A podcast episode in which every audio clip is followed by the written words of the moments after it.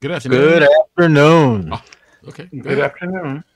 Do the intro. How's everybody? This is Warren Harper with the latest edition of Altitude Adjustment. Along with me are hosts Leon and Leonard.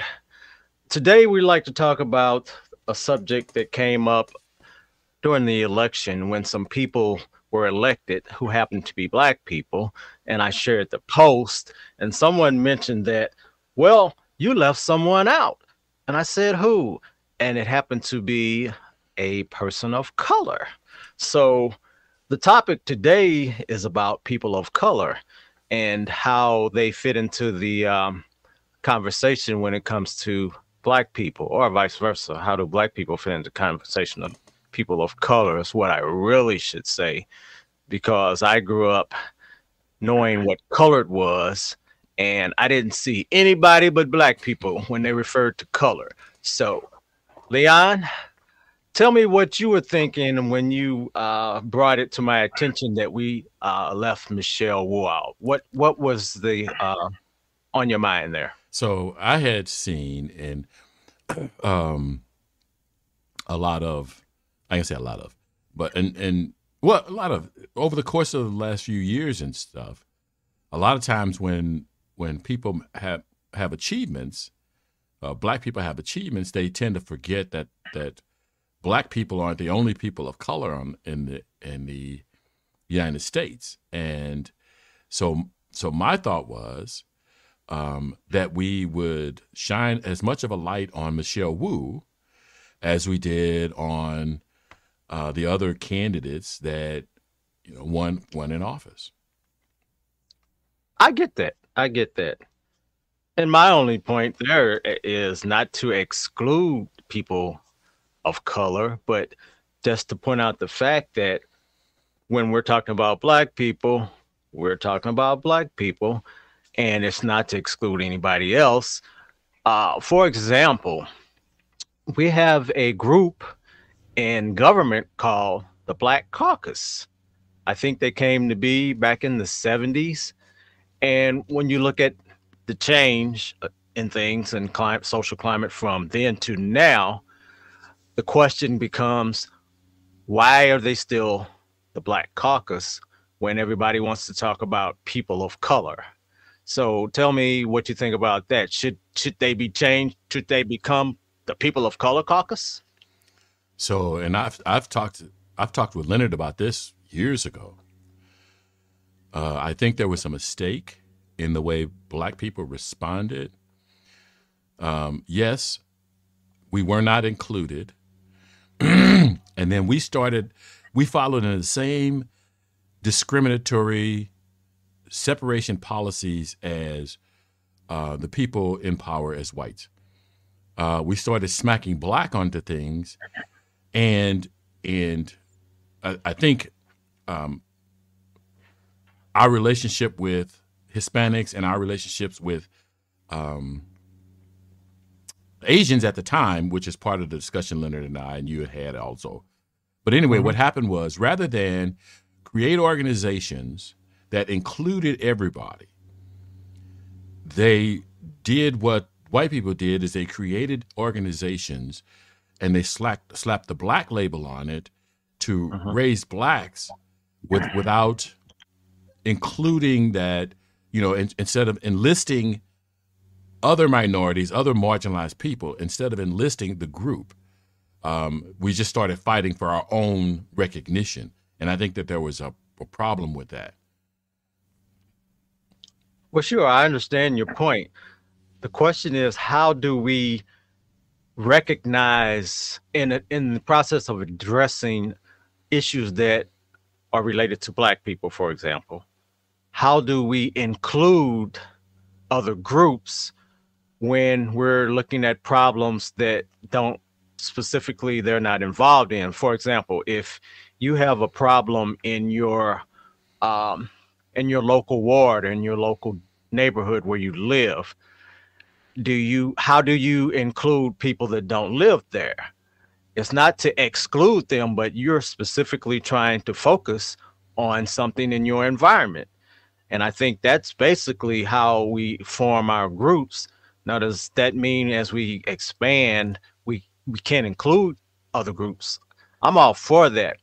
But the challenge is how do we come together with other groups of people in the midst of the deep segregation that we live in in this country?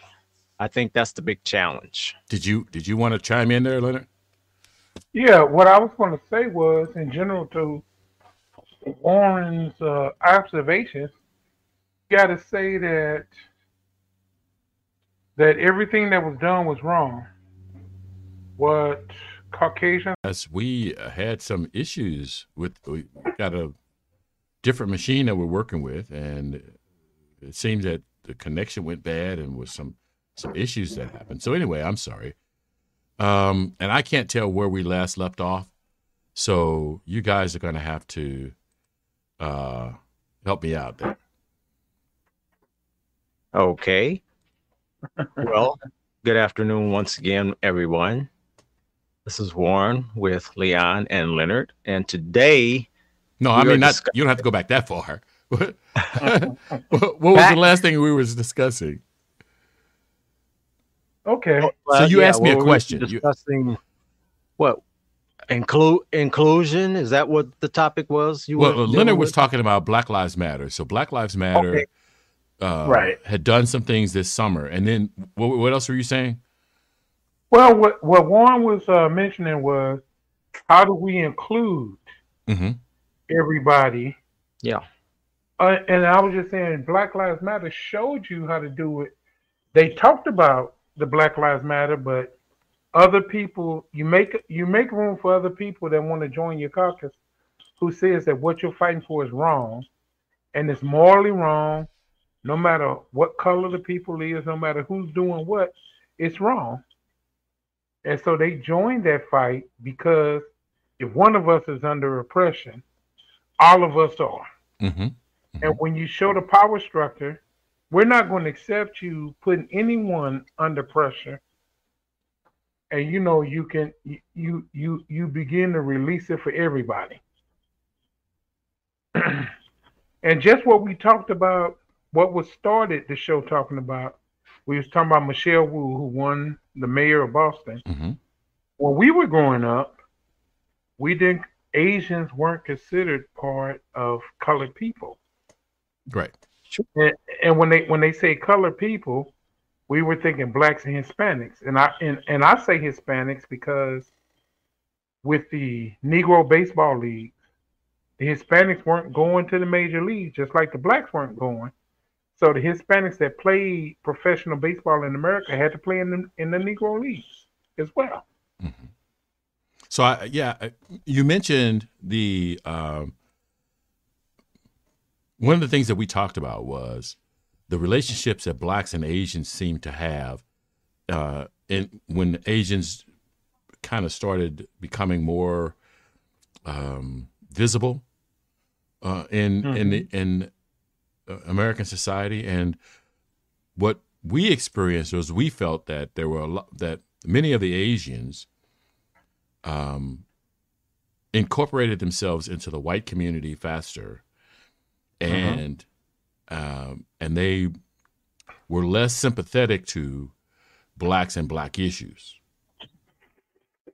and that uh-huh. was our perception of uh, of them and and that thing. So yeah, early on, there wasn't that um, there wasn't that uh, idea that Asians were a part of colored or people of color and so, uh, you know, I realized that we didn't see everything, but our perception was, um, you know, at least the, the perception of people of groups that I hung out with was that is that Asians had separated themselves and didn't feel that they were equal to or are uh, related well to African Americans. Or mm-hmm. could it be that some of them felt like they were more they leaned more toward the white race than Native Americans because a lot of them are not dark skinned at all. and maybe they did not want to um, be associated with the darker skinned people since we were dealing with such colorism in this country. You think that could have been an issue? Well, so so in any in any if when when you start to think about survival, and uh, if the group in power is going to not bother you or get off your back or accept you, then you're you're more likely to join that group and then their enemies become your enemies. I don't know what was in the mind of uh, those Asians. Um, it Right. just felt like, you know, and I mean, I don't want to beat up on the Asians. Um, you know, not every every person or every group is going to look and think that the treatment that the blacks got was horrible. Um, while the the um, um, Irish came to the country uh, and they were getting beat up on, when they had a chance to beat up on blacks, they started beating up on blacks too. Absolutely. You know, Absolutely. when they had a chance to join the white power structure, yeah, we'll take it. And then we Of became the, their enemy too. So, Yeah, I so I, think don't. most of the European uh, uh, migrants groups became white eventually. right. And so, Irish, Italian. Mhm. Uh, most exactly. of the Jews, a lot of the Jews, pretty much lean toward white. I mean, at least when you see them, you see them as white. I don't know how the white people see them because that's a whole nother subject because of the religious thing. So, yeah, it, it gets kind of complicated when we look at all the divisions we have. Right. And and that's and so and so I'm not trying to pick pick on that group, but you know, when we look at our perceptions of from our community, and I can't speak for everyone in our community, um, I th- there were very there were very few Asians that I remember in high school from from our, our high school. Um, Right. I don't. I I think I experienced more uh, Asians when I went to college, Okay. but uh, there was a few Italians. Um, there were a few because U City was uh, predominantly a Jewish community. um, Mhm. I experienced the Jewish community on a much greater scale, and so, and so I have better perceptions of, you know, what we experienced. Because our neighborhood, when when we moved into it, we were the second black family in our neighborhood. Well, I'm sorry, we were the second black family in our block, the fourth in our in our neighborhood. Okay. Um, and so there were there were mostly Jews in the neighborhood um, when we moved in. And the the interesting thing, and one thing that I just looked I just loo- looked back at and realized when we moved in, the only house on the, our block that was available was a house next to a black family, next to the only black family in the block. And so uh, after we moved in, you I remember I can look back and remember how the slow migration of people outside out of our neighborhood was, and that in, only the people moved into our neighborhood was black. Was black, you say? That is correct. Oh yeah, well I had the exact same uh, experience, and I wasn't in U City, but I wasn't that far geographically from you at all, so I I can relate. You know, Did how, how did you Definitely.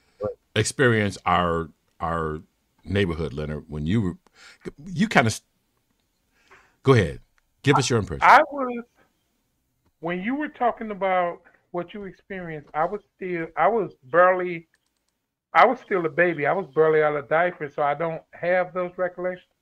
By the time I came through U City, we had quite a bit of Asians in the high school. What I liked about U City, it was predominant. it had a mixture of races. hmm It was predominantly black, the Jews, a lot of the Jews had pretty much left the public school in U City, but it was quite a few people there. And I had blacks, whites, Hispanics, Asians, and U City was a great melting pot mixture community. Mm-hmm. Uh, that's what I remember of it. And I just remember that's when, by the time I got in the high school, the desegregation uh, case in St. Louis was going on. And they had all of these different school districts down there in court, the superintendent. And I remember the superintendent of U City Schools at the time had told the judge, because the judge had mentioned, well, why aren't U City stepping up? She, the superintendent said, you show me a school district in St. Louis City or St. Louis County that's as racially mixed as our district. And she said, I'll pay whatever fine you want. So and whatever fine you tell me. So and, did, and did, because our community, because the community had all of these mixes of people, not to mention on top of that. So did we, we answer your question, Warren? Did we answer your question? Yeah. Well, no, I mean, I'm I'm just saying I didn't experience uh growing up in St. Louis in school, I didn't experience much diversity of race at all. And I, I agree with you when you said you experienced or you noticed the uh, white flight from uh, the neighborhood. So I am not um, familiar with diversity. My personal experience in the school school system had no diversity basically. So, you know, the DSEG came about by the time I was coming out. Mm-hmm. And I understand why. Okay. I, now, where I remember, oh, go ahead. No, go ahead. Now, where I remember experiencing what Warren was talking about the white flight, when we moved up in North St. Louis, my our mother and our stepfather bought the house in North St. Louis there were still quite a few Caucasians living in that neighborhood. Mm-hmm. And then we got to see from the first three years we were there the phenomenon of what we call white flight. And that's the Walnut Park neighborhood in North St. Louis. Mm-hmm. And I got to see that and experience that. Mm-hmm. Yeah, so you I experienced it in U City and you experienced it uh, in the city in the city proper of St. Louis. Yes. But that yes. was on the edge of that was on the edge of Jennings. So we were on the we were we were like a couple of blocks from Jennings. Right. And that was before that was before that that area became mostly uh, black. Mm-hmm. Right, and there's so yeah. So we've ex- we've experienced those things, you know, at an age where it it made you know we were able to recognize what was going on. We didn't recognize it at the time because at the time you get people moving moving in and out of neighborhoods that's just it just happened and you don't stop and uh-huh. think you know at 12 10 12 years old or 15 years old is that a white family moving in or is that a black family moving in but now that we can look back we see those yeah. things and so so when so to kind of connect that to when you started out uh, with michelle wu um, mm-hmm. my thing is, is that, and, and one of the, I, I don't know if I'm going to phrase this properly, is the enemy of my enemy my friend? Because one of the things that you talked about when, when I said Michelle Wu, you said, well, she may not uh, uh, put forth uh, policies that specifically help the black community. And one of the things that I said was, Mm-hmm. I don't care if all of her policies, as long as she's not hurting the black community and not forwarding uh, uh, policies that dis- that oppress anybody, if she's fighting oppression, sure, she doesn't have to put forward policies specifically targeted to benefiting blacks. For me, because she's eliminating oppression, and that right. is a common enemy and so I didn't feel like I don't feel like she has to put forth black centric policies in order for me to appreciate that she is a worthwhile candidate to support. Correct. Because Sure, Boston, I can understand that, but you know, support her as far as uh making a post on social media because if you're not in their district, you can't vote for them. If you don't know people in their district, you can't really talk to them and say, "Hey, uh, you should vote for this candidate," or you know, how you you have no connection. And also, uh, I, this was this came up. Let's say you knew some people that uh, may have may li- live in our district, or you knew some people that moved to their district, and suddenly black people started to come show up in this district, and all of a sudden you see some Asian flight, or you're getting some resistance. With how would that affect your uh, opinion of uh, the whole situation? Do you want to start with that, Leonard? yeah, I'll start. I mean, I look at it as okay. I'm I'm a, I agree with Leon there. She doesn't have to necessarily put down black centric policies, just mm-hmm. not hurting that community. Boston is a city that has always had a black community, but the previous mayors, for the most part, have done things to hurt that community. And members of the not of the black community have tried to hurt that community. Uh just like anything else, when I look at a politician, no matter what district are they from, how did they mingle? How did they mix? How did whether or not there were parts of their community they helped or parts of the community they went against and and and put in policies that hurt that community. So if you know I look at parts of her community that she went intentionally and tried to hurt, that would affect my thought of her and my opinion of her, just like it would any other politician. Okay, so even if it's a black politician and they got together with people that accepted them as long as they were willing to hurt the black community, I, that would have a negative effect of my thought of that politician. And I can think of a few black people who ran for political office, the whole political office that I have, I don't have the most positive thing about.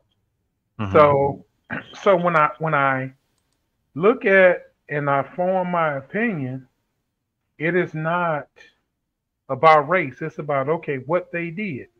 Like I wasn't hundred percent in step with Obama, but when Obama was running against McCain, Obama agreed with me a lot more politically than McCain did. For Sure. example.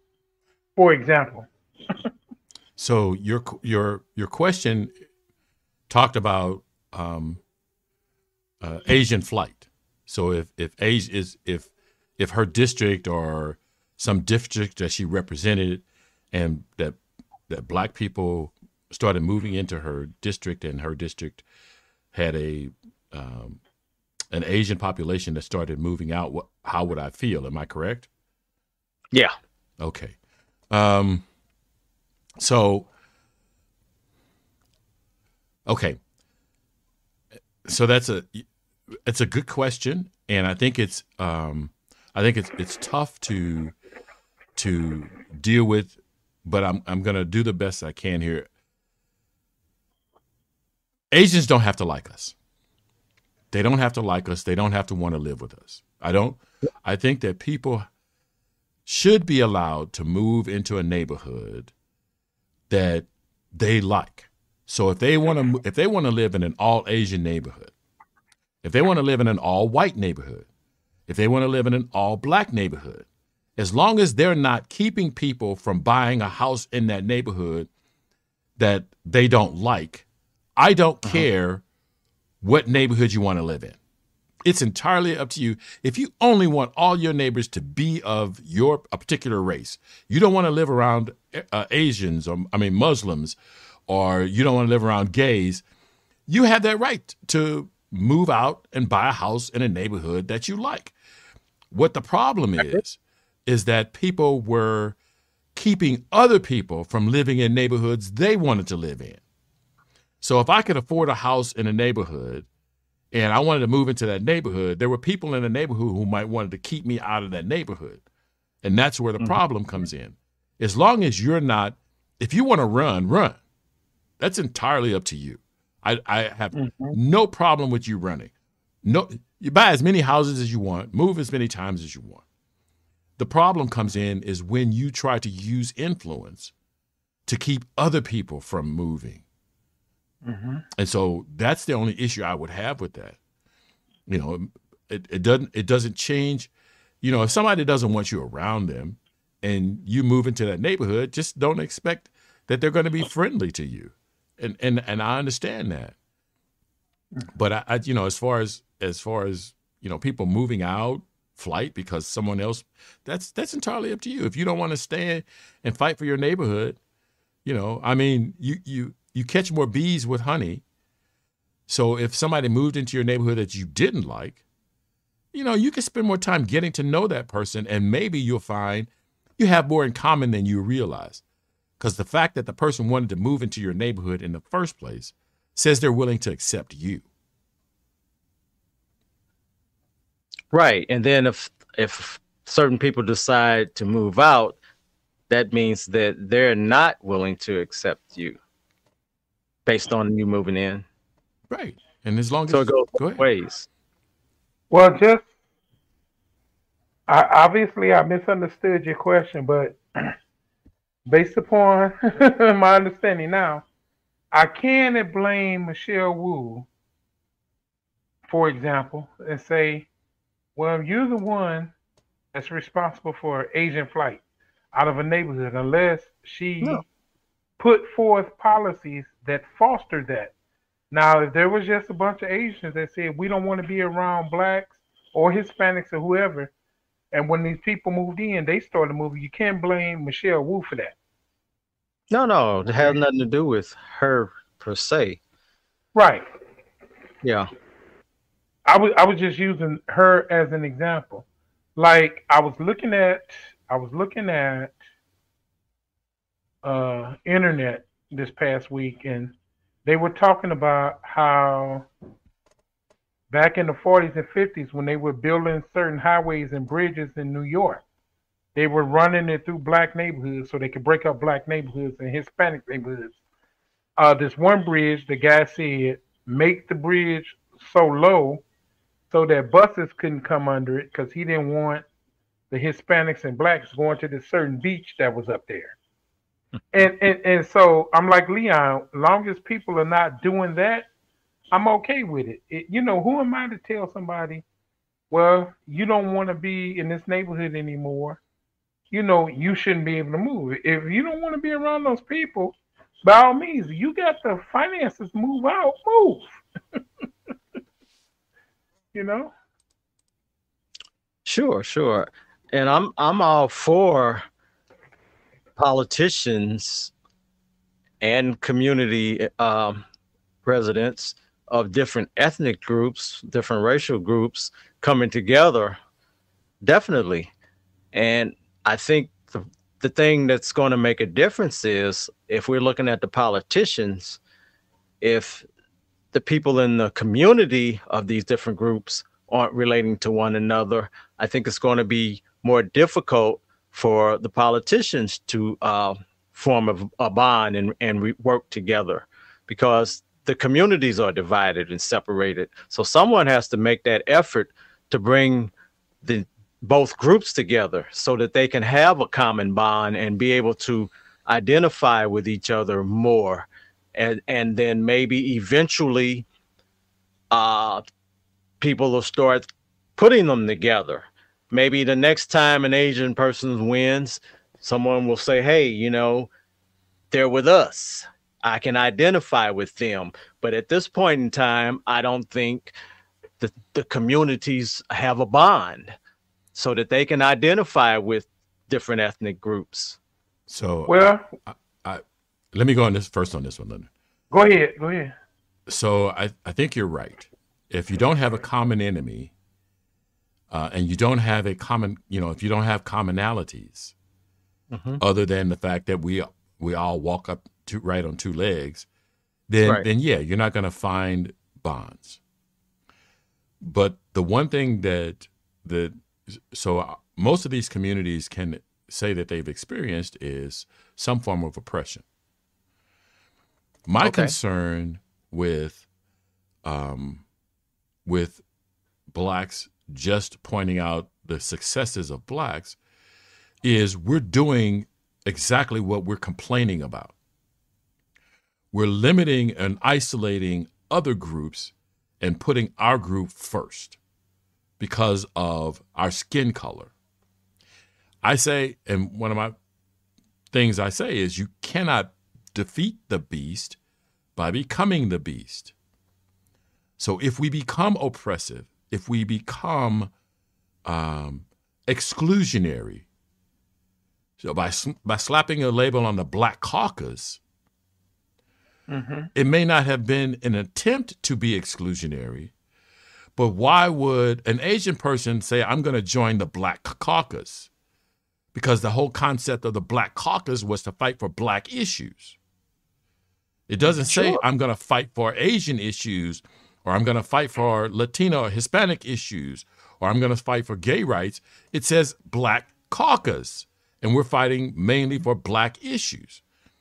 That then becomes we are the beast. Now, what makes us better to serve to to lead if we're doing the exact same thing that we are trying to get rid of from the people that are creating problems for us in the first place. Um, yeah, excellent point. So, in that li- line of thinking, should the Black Caucus wake up and say, hey, you know, we're leaving the other groups out? How do they, in turn, reach out to the other groups? And which ones do they reach out to? And how do they readdress uh, their mission? do they become people of color? Is that the term that they unite under, or what? What's the common bond then? I don't. I don't did, uh, on that last question, do you remember what your response was going to be, Leonard? I'm gonna. Do you remember the Uh, last what I was question? gonna- yeah, okay, so yeah. go ahead. What I was going to, what I was going to say to Warren was, you know, he mentioned politicians and reaching out. Politicians, in general, their number one goal is to get reelected to an office. That's true. and they're going to fight for it if there's two ways you get a politician's attention you show that you can get more people to vote against them and, and, and threaten them getting back in that office or you show you can raise a lot of money and you can spend this money and influence against them getting back in, into that office so with politicians you got to show them votes and you got to show them money that's that's just the reality. That's the reality of that. Well, one of the things I wanted to to also talk about because um, one of the issues, kind of the side, side connected issue to what you're talking about, Warren, as far as you know, politicians. So they they draw these districts, and we know that they use this. Uh, what do, what do they call it? What's the Gerrymandering. gerrymandering Yeah. um, to create these districts. Because that gerrymandering becomes effective because the system in power has the ability to to funnel people into neighborhoods. So if you've got more mixed neighborhoods, gerrymandering becomes obsolete. Unless you Yes. can un- unless you can draw a map ar- around each house in a block. So if you if you have to take the neighborhood as a whole and the neighborhood is mixed, you can't gerrymander houses in a block. But the problem is that the the the system is set up so that you can show houses in a certain neighborhood to certain people to ensure that neighborhoods become um, homogenous. Is it that? Is that the Mhm. term? Homogenous. So that it becomes a that one group, so that you have Asian communities, so that you have black communities, so that you have Hispanic communities, so that you have Irish communities. So, so you know, if we can eliminate those systems or or redesign those systems so that they can't create that dynamic, part of the problem goes away. Well, what about the idea that some people already know where they want to be and they'll seek out that area based on what they perceive to be a good area? Uh, and we that's going to determine a lot too, not just people being steered, as they say, or guided. People are going to make their own choices at the same time, you know, when they can. Yeah. I okay. So so here's my thought. and if there is not an oppressive system, so if all of the resources, so the idea is right now, all of the resources are going to one community and not to another community. Okay. So so private schools are popular in white communities because they have the resources to pay for them. Exactly. So, if the communities, if the resources are spread more evenly, okay, if the resources are spread more evenly, let's say, uh, you know, if if black communities wanted private schools, and and the the whole idea of schooling is another issue we've covered previously.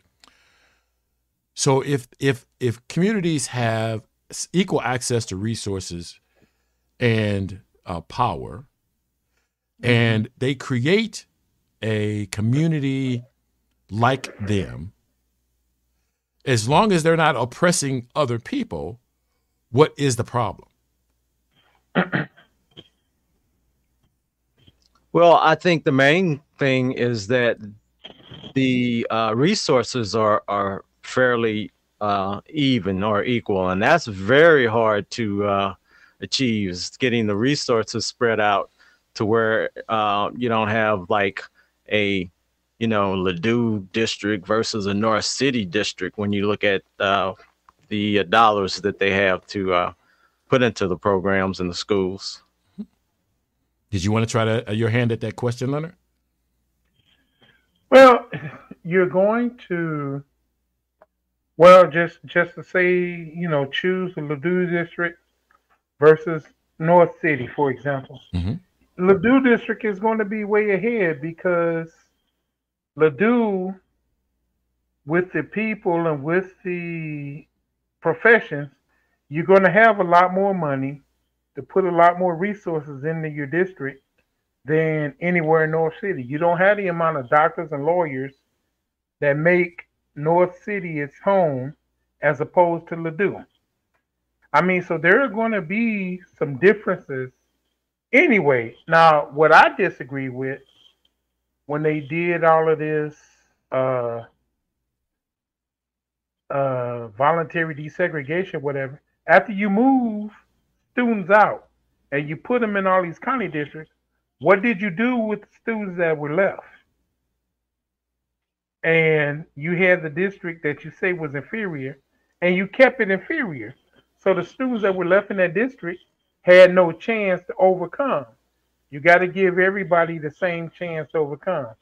So I'm I'm of the I'm of the thought when you got an inferior school district, you look at the problems and you fix them. And the St. Louis and the school districts and the state of Missouri's attempts at fixing the city schools fell flat. My my so far, it's fallen flat. my thought was if the resources would have been in those school districts, then the deseg would not would not have necessarily happened because people would not if they feel that their kids is getting the best education right where they are, they're going to stay. Yep. But what was happening was is um, the richer districts was robbing the poorer districts and the um, and the businesses that were going in there were not uh, people who were from those communities.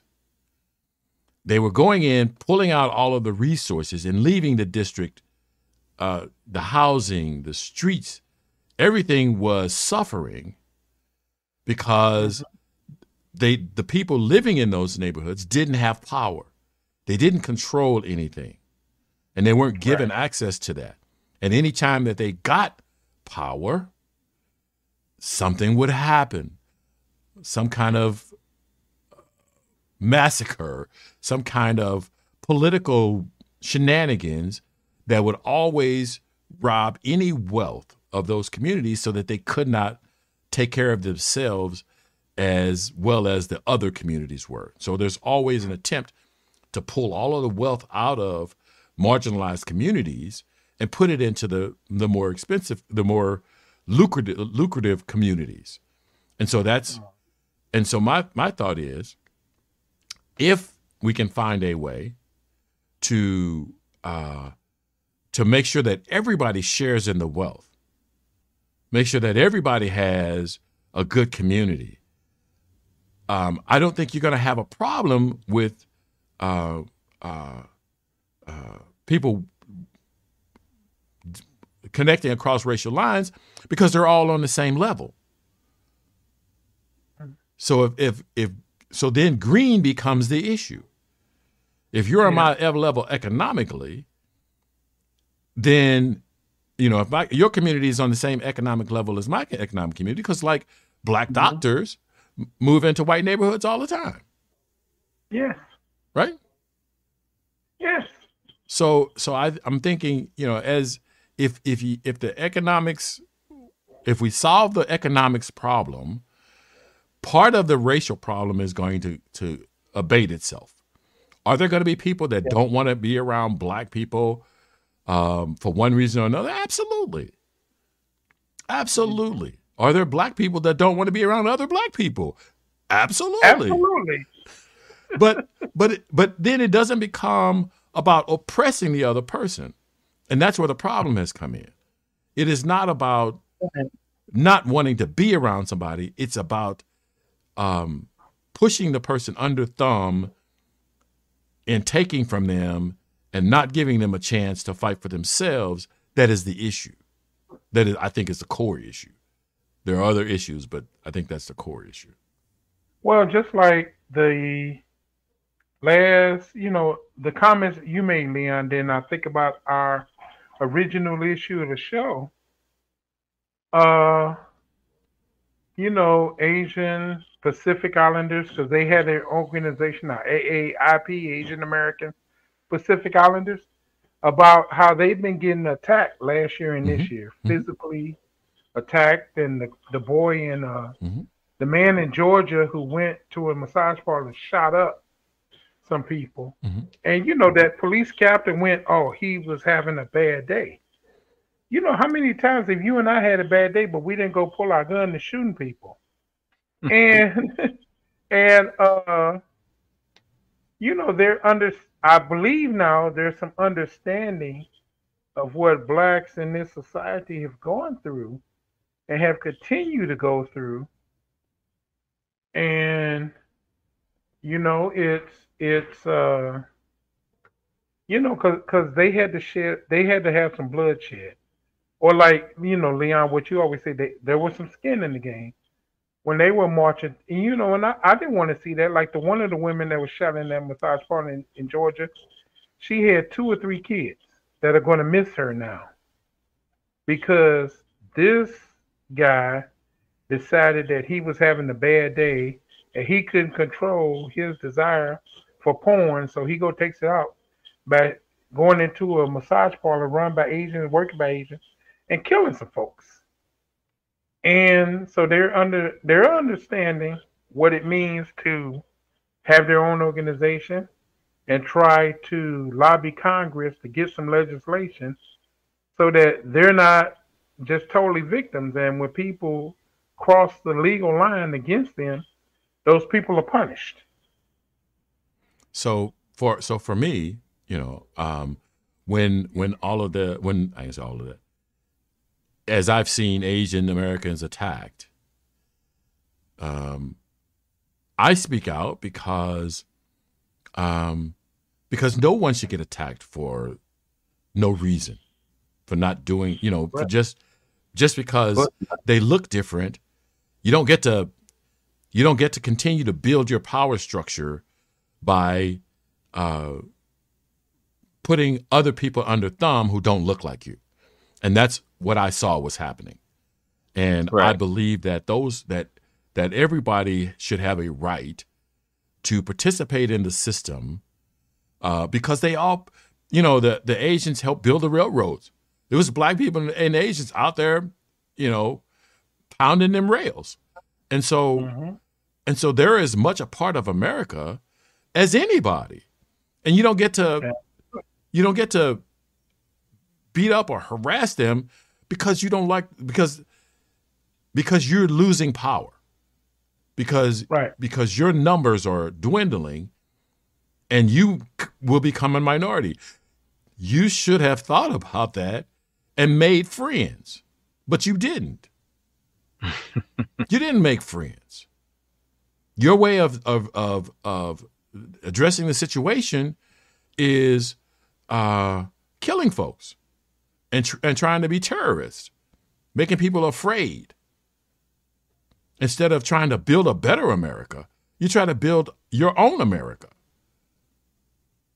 And so, you know, I I encourage the reason I think people of color is including anyone that is marginalized. And I don't um, if you look at the graphic that I created for the show, um, uh, Sarah McBride is on there. Sarah McBride is the first trans uh, elected official, government official in Congress. So while Sarah McBride is white, Sarah McBride is marginalized, and then we can get into all of this intersectionalities. But Mhm. but I'm not for trans, gay, LGBTQ being any more uh, marginalized than blacks. So so for me, that is my bond that they're human first, and 2nd that they're being marginalized, that they're being denied equal access to the the America that I've helped build. Right. It was just like Keith Ellison, who is now the Attorney General for the state of Minnesota. But before he did that, he served two terms in Congress as a representative. He was the first. He was the first uh, uh, Islam uh, person of Islam religion, openly Islam, to be elected to Congress. And you know, it was again, that's another one that we want to marginalize. And and, you know, that we want that's another one we want to marginalize based on religion. We in America, we always we there's a lot of great in this country. There's a lot of good, but we're always looking to marginalize, to discriminate somebody based on something based on whether they're male or female, based on their racial superior, based on the kind of life they lead, based on what religion they are. We're always looking for some way to marginalize somebody or show a hatred against somebody based on something. And like you said, the, the first thing is we're all human. Mm-hmm. So that, that needs to be the first thing. We're part of the human race. The second thing we all got we all got uh we all have issues who we love how we live and what have you and if we allow ourselves there are more things in common than more things that we have that separate us Well, that's true, but it's kind of like human nature to focus on some of those negative things, like things that do separate us. I think people are just in general gravitate toward that rather than looking at the big picture. right and like you know, that's a conversation Leon, I, Leon and I have had for years. When mm-hmm. people get past their base instincts, and as humans, that's what makes us different from the animal. We have a capacity to think and say that's not it. When we don't do it, we we have to make a choice not to do it. Right. We have to we have to make a choice to practice hatred or not to practice hatred. Mm-hmm. Right. And so, so, we make that choice. So you look at like what I what I mentioned a few a few moments ago. When you look at the attacks that Asian Americans have had to suffer here recently, when you look at the long history of physical attacks that blacks have had to endure in this country, the people that did those attacks, there came a point that they made in a, a choice to do that intentionally. That wasn't just by accident. They did it intentionally for whatever reason. So you made a good point when you pointed out the um, issues with that Asian Americans suffer, that the issues that black people suffer in in our group. So why is it that you why would you think that we aren't uh, more likely to form a bond with each other? Why why why is there this distance that we don't seem to come together? So, well, can I can my I start way of that one? It, oh, go ahead, Leon. Go ahead. So, um, there are a lot of reasons why uh, people don't get along with one another. A lot of reasons. Uh-huh. But one of the things that has happened in America is divide and conquer. And that has been a part of the development of our society. Mm-hmm. So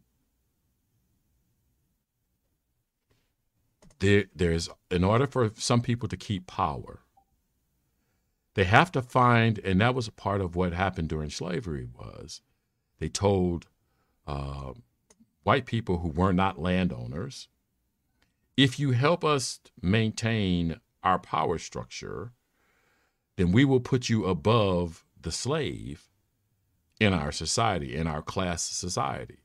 It wasn't as direct as that.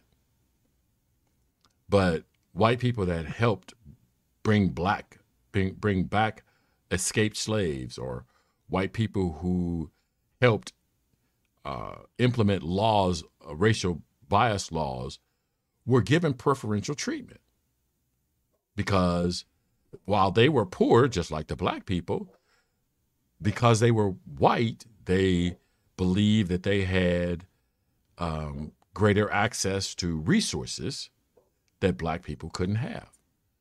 And mm-hmm. so that kind of um, that kind of barriers between people has existed. Understanding how how large groups work, and we had right. the discussion yesterday about uh, uh, people not hearing facts. Once you get rolling with a an idea, you don't have to continue to reinforce the idea. It it's self reinforcing because people don't um, constantly adjust their thinking. They usually accept the way things go as far as the group is concerned. So mm-hmm. those borders between groups exist because we we don't constantly re-examine those, and it doesn't help when a marginalized group like blacks create groups like the Black Caucus, like the Black this or the Black that, it continues to reinforce those borders in an attempt to try to lift one group out of marginalization.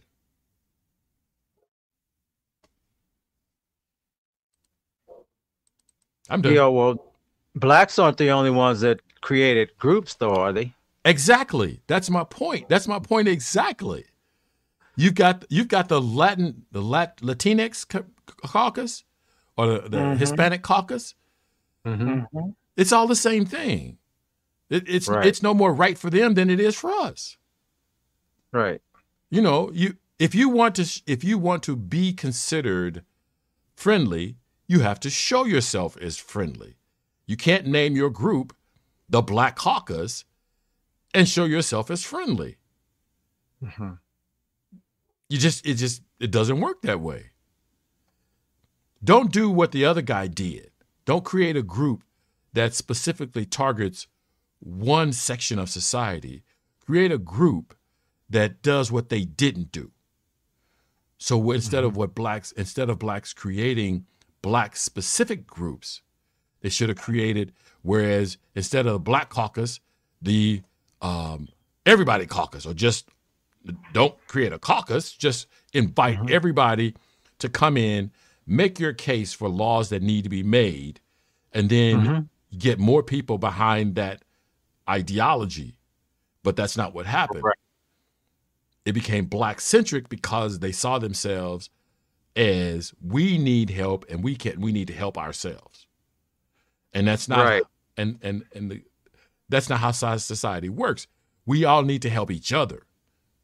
Every group needs help.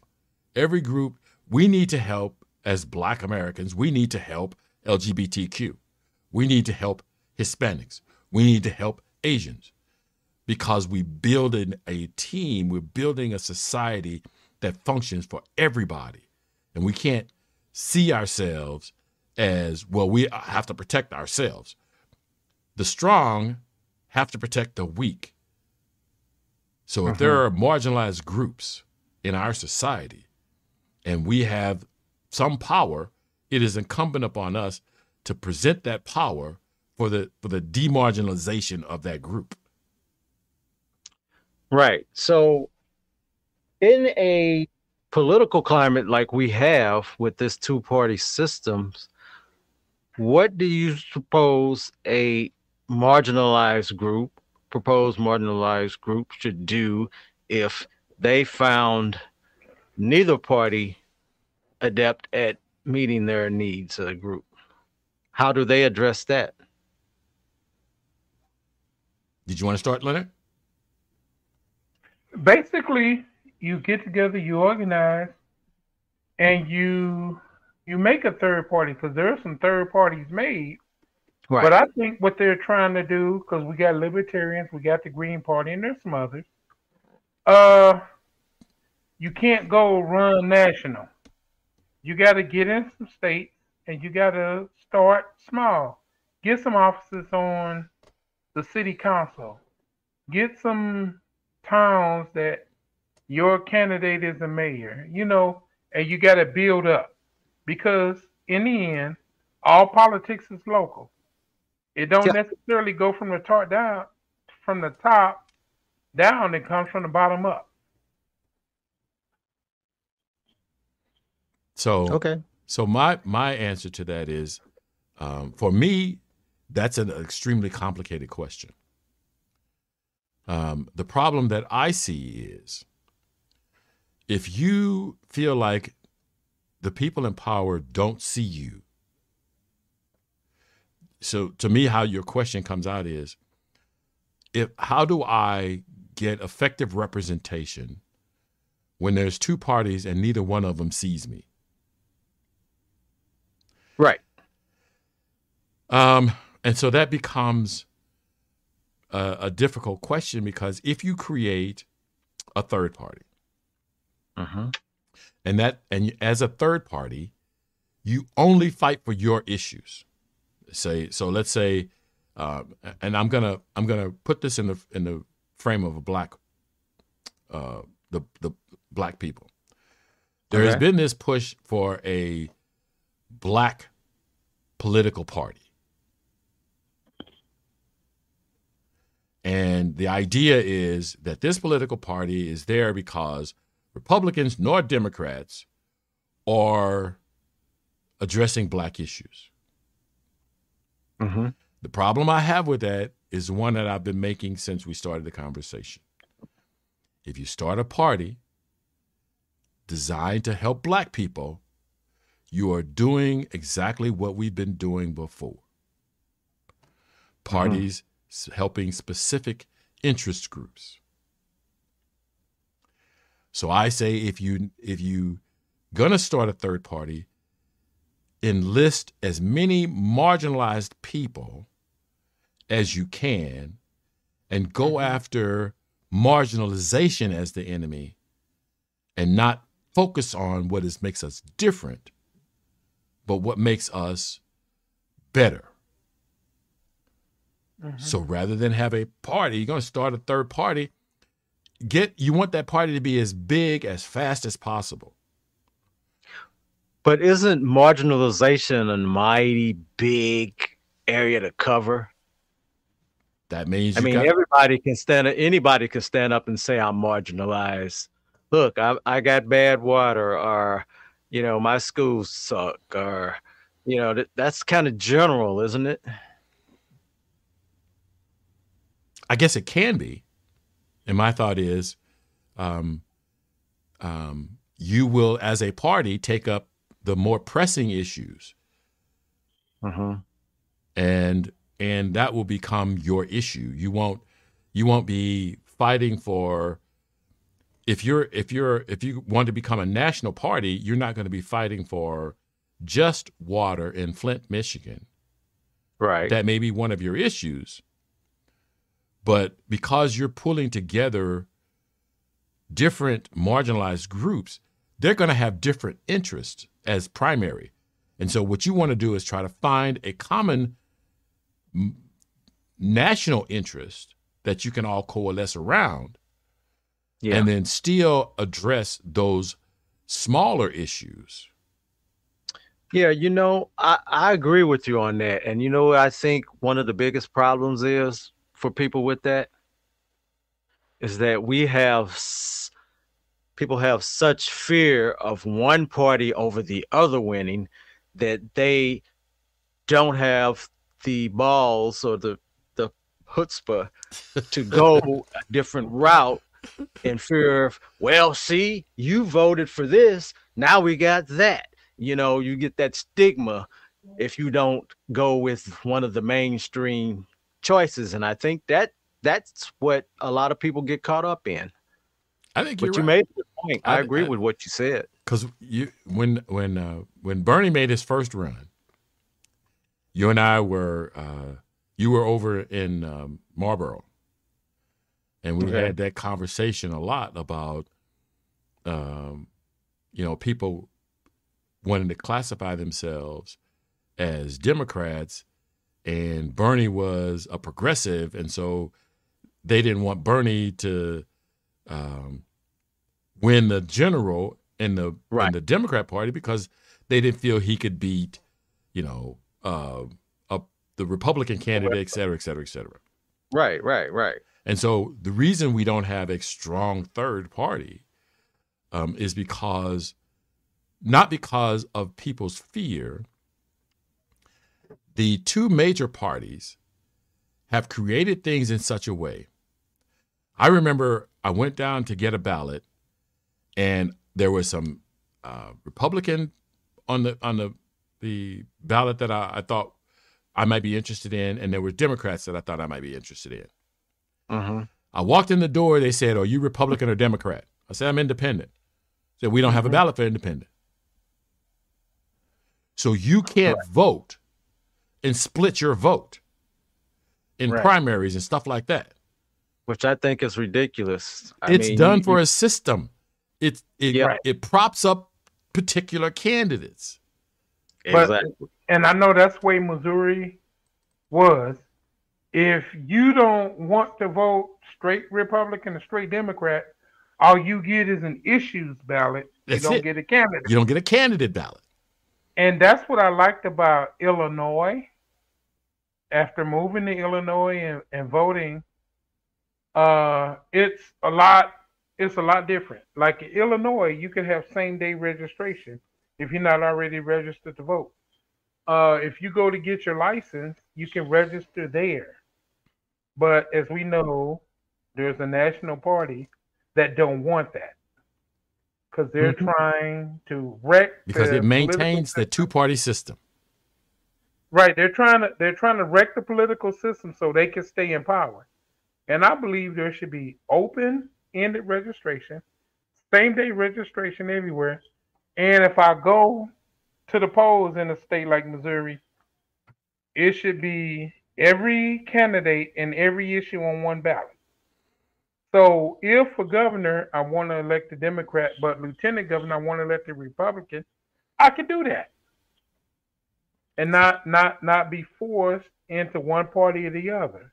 So we're gonna we're we're at three ten, and I'd okay. like to go another five or seven minutes. Is that okay with you guys? That's fine. Because that's I, okay. Because you might have things that you want to do, and I got start running my mouth, and uh, I don't ever want to stop. So well, I thought you were through. oh no, baby! I just got started. The conversation just got roll. good. I thought you were wrong. well, so so yeah, okay. So I'm sorry, Leonard was talking. I just wanted to get that in there. Were you done talking, Leonard? Yes, I was. All right, very good. Did you have another question, Warren? No, no, no. I'm ready for you now. Let you get your spiel. Well, I just eh, eh, you know, so so I've been uh, talking in this uh, for this episode about um, building better coalitions, building. The previous system was set up to maintain a two-party system. We have, like Leonard was talking, we have a different way to vote in Missouri than he has in Illinois, and they and these are two states that butt up against each other. Mm-hmm. So that means that for national elections, for national elections, that's going to have a greater impact because of the disparate ways that you can vote uh, and how you have to see your vote. Because one of the things that you talked about was um, people being afraid to vote for a third party candidate because the other two parties have a lock on things. So if if they couldn't force you into a vote for one party or the other in any state, then people would feel freer to vote for who they think write-in candidates would start to get, uh, um, you, you know, gain some ground. Mm-hmm. But the the system is designed to prop up two-party system, and I've already. I think we've already talked about. I might have mentioned what I thought the problem was a two-party system. So I you like, know who I I heard yesterday shout out against the two party system, and it kind of caught me by surprise. But I'm beginning to see his mind a little bit more than now. You know who that was? Cuomo. Oh, Chris Cuomo. Chris Cuomo. Okay. Chris Cuomo. Uh, not not the Democrat, well, he's yeah, not yeah, Andrew, brother, Andrew Andrew Cuomo, Cuomo is maybe politically toxic at this point. So if you were mentioning him, I, nobody wants to hear what he got. Yeah, I don't say, think right? I don't think that would hear what he got to say. You know. yeah, uh, but Chris Cuomo, I, I think he still has some credibility, although he may have hurt himself with that, yeah, with well, helping his brother out. His cousin, his brother got his his talk show. So until unless he gets canceled or fired, he's going to say he's going to speak his mind, and I respect him for that. Right. And so if he mind. if he's against the two party system, maybe maybe there's steam picking up for um, for eliminating the two party system and for relaxing the rules and regulations to get people on ballots, to get people on ballots in more states.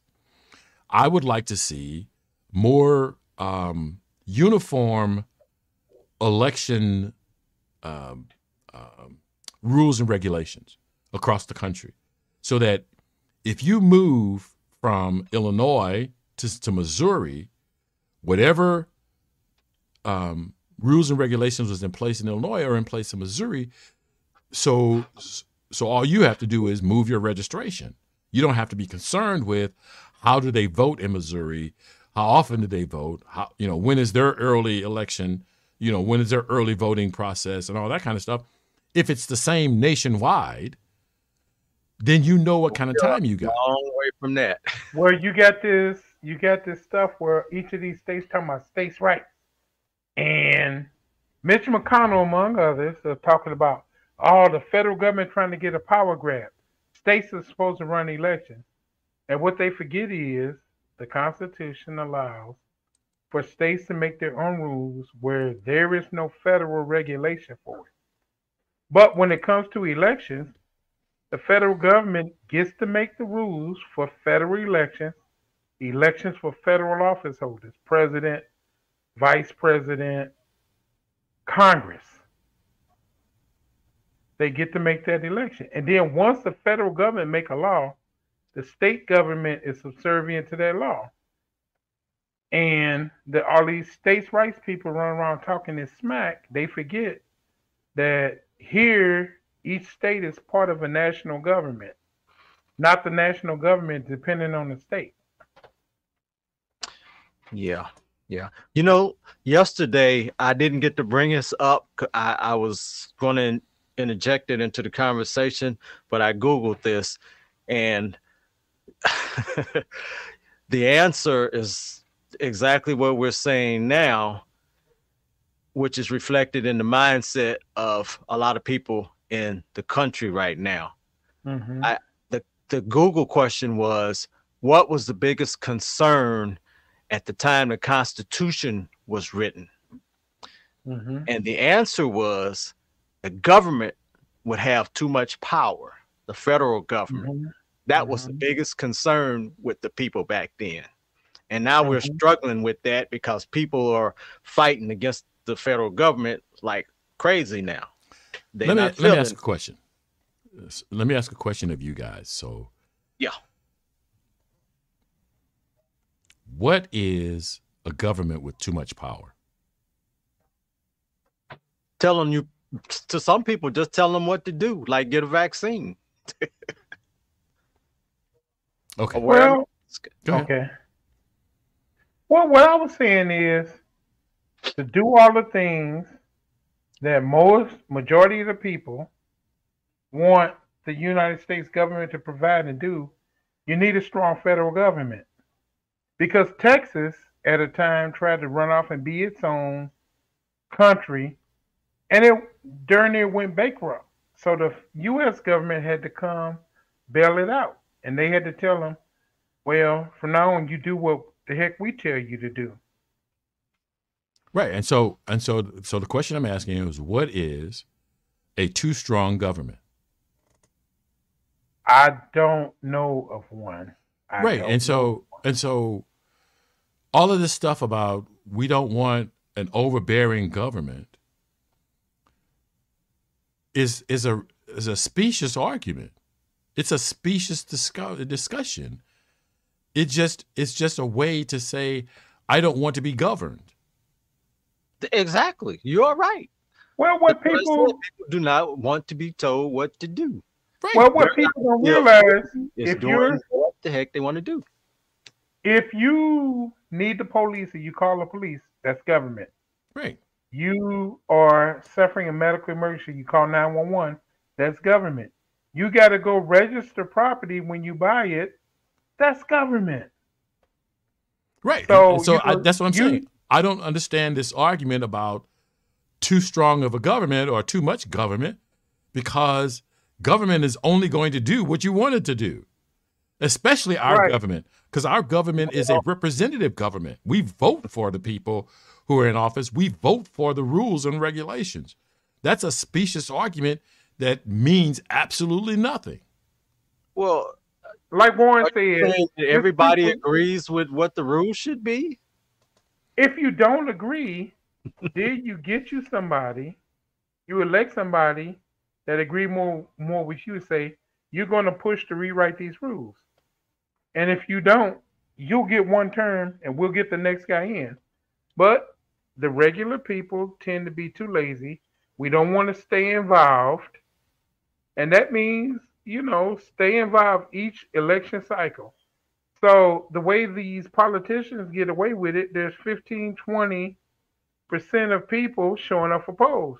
If we had 80 or 90 percent of the people showing up for polls, you you will have a different thing. So if we let Joe Manchin, for example, know if you and your daughter keep taking all that dirty money from these uh, mega pharmaceutical giants and the coal company, we're going to get rid of you. You keep voting against having decent wage, we're going to get rid of you. You know, for example. All right. You won't, I think we, have we've, we've gone way over. Don't mean to cut you off, but we've gone way over. Okay. Uh, so we will be back next Friday. We've started uh, season five the first of November, so we are now in our fifth season. Uh, congratulations to us. Um, All right. May we may we long may may the king long live. Long live the king. long live the king. All righty, say goodbye, guys. Goodbye, guys. that concludes this episode of Altitude Adjustment and thank you for listening. This podcast is streamed live on YouTube and twitch.tv and is designed for listener interaction. Visit the website thelionsdenstl.wixsite.com forward slash home to join the discussion. The audio version of Altitude Adjustment is available where you get your podcasts, including Stitcher.com, the iTunes Store, and the Google Play Music Store, to name a few. Remember that the internet is powered by your likes, shares, and comments. So please like, share, and comment on this and other episodes of Altitude Adjustment because it matters. And as always, look out for the other guy because they may not be looking out for you.